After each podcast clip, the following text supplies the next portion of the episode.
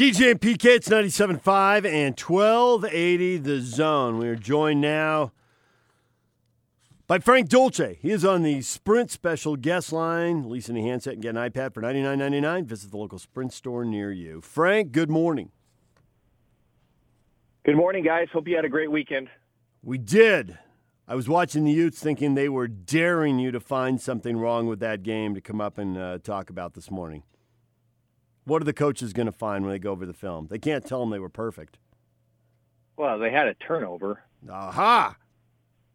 And he will be flogged. Yep. They had a turnover, and uh, they had eight penalties. I mean, you can't win a lot of games with eight penalties. I don't know. There's, you can in the Pac-12 South. Like, yeah, yeah. There's something like that. No, they those guys played. They played really well. They the uh, you know the first drive of the game, UCLA went down the field and and then stalled out and went backwards. And um, but you know Utah's done that a little bit this year. They kind of take a series and and then figure things out. But that was you, you know in terms of performances and and dominance and that that was that was as close as it gets. Shut down the run game and I you know I think the interesting thing about the way Utah plays, especially on the defensive side, and maybe it's it's a combination of the way Utah plays and what people think about Utah, but it's like especially in the run game, teams abandon the teams abandon the run game. I thought that happened a week ago with with Washington. I thought they got out of the run game quicker, faster than they should have, or a couple weeks ago before the bye week.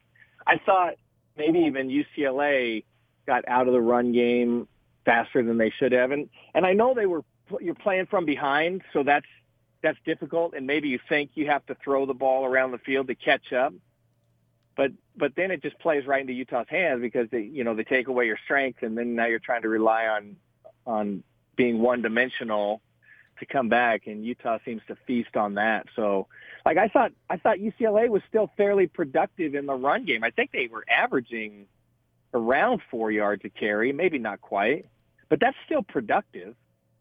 Um, Zach Moss a week ago, or two weeks ago against Washington, averaged about 3.6 or 3.7 yards per carry but they didn't stop carrying. They didn't stop running the ball. He still got his hundred yards. It just took him a few more carries, but it's such an integral part of their offense. They don't they don't get rid of it. So anyway, I think it's just interesting that maybe the way that Utah plays on the defense side, or the or the what people think about Utah defensively, makes them change their game plan or abandon stuff that they usually do well. If you mention anything about beyond the next game, Arizona and then Colorado, if you talk about Oregon or talk about the Rose Bowl, the playoff, Kyle bristles and points out, which he did Saturday night. We still got two games, blah, blah, blah, blah, blah. But I actually think this thing is working big time in their favor. The focus has increased, the intensity and everything has been at a high, high level because of the fact that they know that they only have two games, and then they get a shot, most likely, at, well, definitely a shot if they make it because Oregon's already clinched at Oregon, and then Rose Bowl playoff, and all these illustrious things potentially wait with a win over Oregon. Rose Bowl could be there too, even with a loss. So, in my mind, this is something, although you don't want to discuss it, or harp on it or focus on it, it's actually working toward their advantage and is providing them with even more focus and more concentration on the task at hand because in order to get there you need to do this and this. So I think it's a positive to not not focus on what's ahead, but acknowledge that it's there. Yeah, I I think there's something about that, and I think this is a different team than than we've seen Utah in the past. The you know Utah teams have struggled in November in recent memory and have gone in with people saying things like, "Well, Utah controls their own destiny," and then and then they don't manage it very well and take a, a couple bad losses going out the back end of the season. But I think that every test that comes up, Utah seems to manage really well. I mean, for, first of all, it was overcoming a terrible loss to USC and Utah's certainly done that well. And then getting ready to play, you know, a um, a pesky kind of Washington team with lots of talent and ability, and they kind of shut that thing down. And then taking a week off and maybe a little bit of this letdown after beating Washington and coming coming up against the UCLA team that struggled but has shown some signs. And then they only allow those guys to score three points. I mean, I don't know. I don't have the numbers in front of me. I don't know if you guys do, but over their last five games, UCLA is averaging, I think it was well over 30 points a game, or at least 30 points a game. And that that they didn't even come close. Utah creates well, you could say UCLA gave the ball up five times, but Utah created five turnovers. And and so I think the way the team is managing all of these different issues shows something a little different about this team. Maybe it's the maturity. Maybe it's you know that that all these guys that uh, that could have gone, could have taken the next step. They just decided to stay, and maybe that leadership and maybe that experience is more important than we than we think about, especially in in college athletics today when people is every everybody seems to be jumping ship at the at the earliest opportunity. Well, Utah has significant depth and leadership on both sides of the ball. Maybe that's a big deal. How often in your playing career did you complete 75% of your passes? Because it seems like Tyler Huntley is doing that week in and week out. You keep thinking, okay, that passing completion thing, that, that's got to cool off a little bit, and it just doesn't. Well, regularly. I did that regularly. Hmm, okay. Mostly it was on seven on seven drills when there wasn't a defensive rush. and the defensive secondary – was at a complete disadvantage. so they didn't have the they didn't have the luxury of a quarterback running around for his life. I, the standard used to be, you know, 65% completions. If you were completing 65% of your passes, then things were really going well in the passing game. And um, and so we, we kind of used to ha- hang on to that number. And still, that number is really good. If you're completing 65% of your passes, that's, you know, that's pretty darn good. 75% of your passes, well, then you would think, well, he's completing 75% of his passes, so he must be throwing, you know, for 100 yards a game because – and and he's throwing the ball 18 times. Well, he can't be completing passes for yardage because they have to be super high percentage passes. Well, he's completing passes. What what was his yards per catch? 16.8 in this game. That's phenomenal. That's phenomenal. Now, I think against UCLA, you have to take a look at the the competition a little bit because UCLA gives up a ton of yards in the passing game, and they certainly did against Utah. And I don't know how many times Brant Kuithe found himself open on a corner route. I mean, like wide open on a corner route, 15 yards downfield. And so there's something to be said to that for that. I don't think I don't think Huntley had to throw into coverage very often on Saturday. And if you take a look at a lot of that film, man, the, the offensive line just created a wall in front of the quarterback, and it made it a lot more comfortable for, for Tyler to, to throw the ball downfield. So lots of things worked in his favor. Regardless, the way that he's the, his pass and quarterback efficiency right now is off the charts. He's he's played phenomenally well, and it doesn't look like he's going to take a step backwards. So, have to go yes or no? Does Utah get in the playoff? No. Oh boy. Oh boy. Get off Twitter. hey, I don't say no because I don't think Utah. Too late. Doesn't matter. Be. No qualifications. Oh, be in the playoff. Yeah, we understand know, the reasons but, but aren't what the they appear. Right, and we we the agree. Reason that, the reason that Utah's not going to get in, in the playoff is because the people who are making the decisions aren't going to put Utah in the playoff. Right, exactly. Yeah, it's like, nothing that they didn't or did do. Doesn't matter, yeah, Frank. A, you're a loser, and there are many body parts you're going to be called now that you cannot repeat on the radio. yes. Well, Utah does. Does Utah deserve? You didn't ask me if Utah deserved to be. I in know there. I That's didn't. the question. That's not the question because who cares whether they deserve it? It's Well, ask me that in it. question. I'll say yes. Well, but they- the they- question they is, could deserve will it as much- Get in the playoff. They I mean, what what would have to happen to, for Utah to get in the playoff? Uh, so let's say that let's say that uh, who's going who's going to match up with LSU in the SEC title game? Is it Georgia? Georgia. Georgia. Okay, so let's say Georgia beats LSU. So now it's a one-loss LSU team. It's a one-loss Georgia team. And they're both Clemson's in. not going to. They're not. They're both in. Yeah, Clemson's not going to take a loss. they're in. They're in. Ohio State's They're in. likely to take a loss. And if Ohio State takes one loss, are they? Is the committee going to take a one-loss Ohio State team or a one-loss Utah team? Uh, depends on which red you support, and depends on if you're well- which media member you like or don't like. You say they the Ute, Ute, Ute fans sort of like you, so you'll be okay. Ute fans, some of them don't like me, so they call me, as DJ just said, all sorts of body parts. Like what they call you the thumb or something? What do they call That you? is Hey, tell me where I could put my thumb. yeah, I, I just, I, I mean, it just, it just doesn't. Utah should play in the playoff. Utah should give, should have a chance to play in the playoff if they, if they finish up. Sure, we You know, if they agree. finish up, obviously. But are they going to play in the playoff? I don't think the, I don't think that the committee, I don't think the, all of the things that have to happen for Utah to get in the playoff are going to happen. And mostly, I think it's that that the people who are making the Yeah. deci- decisions are going to allow Utah to play in the playoff. And it wouldn't reduce the quality or success or acknowledgement of their season one bit. Not at all. Don't check your Not Twitter. at all. Do not check your Twitter, Frank. I I rarely do. I try to use Twitter only to make a comment with that i if it's meaningful or or I don't like to post things regularly, just to post things. So, but now that you said that, I I'm intrigued. So maybe I will check.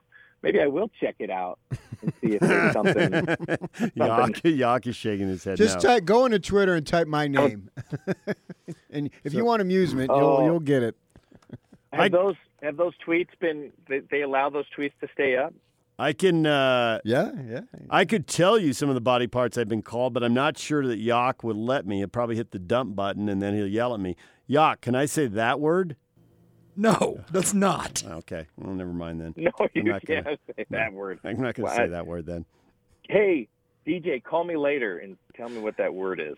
Okay, I will. I'll call you in the break. I'll let you know. I'm I'm looking up I'm looking up PK's Twitter right now, That's- even as we speak. it's it's bad, Frank.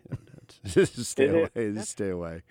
The the best feel part bad. is Listen, And the- the best part is, Frank, we're getting into this. That Ute fans can't agree. See, there are a lot who agree with you, and so they're on. Facebook saying, "Why do you guys even talk about this? You're just getting people's hopes up for stuff that isn't going to happen."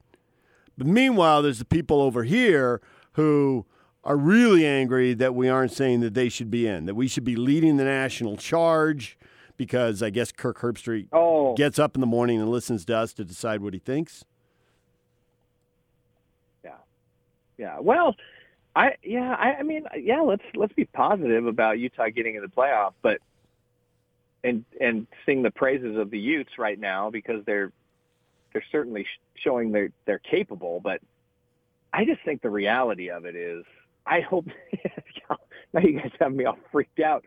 I hope that doesn't come come across the wrong way. But I just think the reality of it is, the committee, the people in charge, uh, they they don't have Utah in the in the top four, even if Utah wins out. And and oddly, or maybe not oddly, I think they only have Oregon slightly ahead of Utah. If if Oregon wins out for some because of some national perception reason, Here's here- Um, here's a big problem for Oregon. If Oregon wins out and beats Utah in the title game, but if Alabama beats Auburn with their backup quarterback and the Utes lost to Auburn, or excuse me, Oregon lost to Auburn, Oregon's in Yes. trouble. Now, yeah, that is. to to the degree that these eight one loss teams, I got to figure at least at least four of them are going to take a second loss. Easily, it could be a fifth or sixth. So it could come down to two, maybe three one loss teams for that last spot. Now, which of those teams are left standing? How does their best win compare to the other guy's best win? And how does their loss compare to the other team's loss? You know, Georgia should get a second loss to, by LSU and be knocked out. Yeah. Minnesota and Penn State Yeah. could both lose to Ohio State and be knocked out. The Yeah. Pac 12 and Big 12 title games can eliminate somebody, but you're left with 11 and 1 Alabama with a backup quarterback, and you're left with either Oklahoma or Baylor and either Utah or Oregon. So it seems like there'll be two or three one loss teams. See that that that's the other one is the, is the Oklahoma is is Oklahoma if Oklahoma goes through and they're a one loss team. So yeah, if I don't know if you listen to the post game show with with uh, with Hands and Yeah. me, we we talked we talked about this almost the entire time. Right. I, I listened on the way got home. I knew off- your answer because I listened on the way home from the stadium, so I knew what you would say. Yeah, we got completely off off topic, and Hands was ticked. Man, he was angry, like visibly upset. So LSU beats Georgia. There's two losses. LSU's in. Ohio State goes through. Even if Ohio State takes one loss, I think they're in. Clemson, one loss, maybe. I, I think they're going to go through. So they're no loss. They get in. And then the question is, can Alabama finish as an, a one-loss Alabama team in? Probably. If they don't finish, is the next man up a one-loss Oklahoma team? And do you take a one-loss Oklahoma team over one-loss Utah or one-loss Oregon? Who would you go with? I mean, what? I, I shouldn't say that. Who would you go with? Who do you think nationally they would go with? I think they're going One to loss Oklahoma. Oklahoma. Yeah. One loss Oklahoma. Brand, Yeah. brand names Yeah. tend to win out. The the people who listen to the show who root for other Pac-12 teams routinely say, just look at the BCS era and look at the playoff, and how often does the Pac-12 get the benefit of the doubt when it looks like a push? And and their answer is the Pac-12 doesn't. And Never. goes back 20 years. Now, maybe you can't put that on the playoff committee, but it just seems like it's national perception, regardless of whether it's BCS people or playoff committee. How often has the Pac 12 gotten the benefit of the doubt? It just doesn't happen. It doesn't. Well, and it's too bad because I'll tell you something about this. This is a this is a special team, especially on the defensive side. I mean, that's that's a that's a that's a team that can throw out a stifling defensive effort that just shuts people down, and and and you have a, a running back that's among the very best in college football. Zach Moss is a unique talent, and you have a quarterback who is playing at I, don't know, is there another quarterback playing at the same level? He I know he he does things it's a little different the way that they run his this this offense, but the scheme and the system and the strategy and the way that that Andy Ludwig has managed the whole thing, I mean, that's a that to me those are all compelling arguments. But then you say, well, Jalen Hurts the transfer from Alabama leading Oklahoma. I mean, that's pretty compelling too. Or Alabama without their starter. I actually thought that when Tua went down, which I, I hate to see that. I hope he, uh, you know, figures out a way to recover from that injury. That's that's really difficult. But I actually thought Tua going down was beneficial for Utah because I mean, you, I guess you could make the story about a backup quarterback leading Alabama, but I don't think that story is as compelling as what Tyler Huntley's doing, leading Utah. So maybe that that Alabama, if they have to go head to head on a committee level, maybe that argument gets swayed a little bit toward toward Utah. Or Auburn, I don't know. Or Auburn could just win the game and knock Alabama out. That would be the And, and best thing or Auburn could win the game and just and just Yeah. knock the yeah, knock them out of it. So anyway, anyway, it's a it's an interesting discussion. Utah deserves to have an opportunity. I don't think there's any question about that. If they take care of business, and even with all of that, at this point, I don't, I still don't think they get in. Frank, we appreciate the time. Thanks for joining us. Of course, absolutely. You guys have a great week. All right, thank you. Frank Dolce checking in here every week on 97.5 and 1280 The Zone.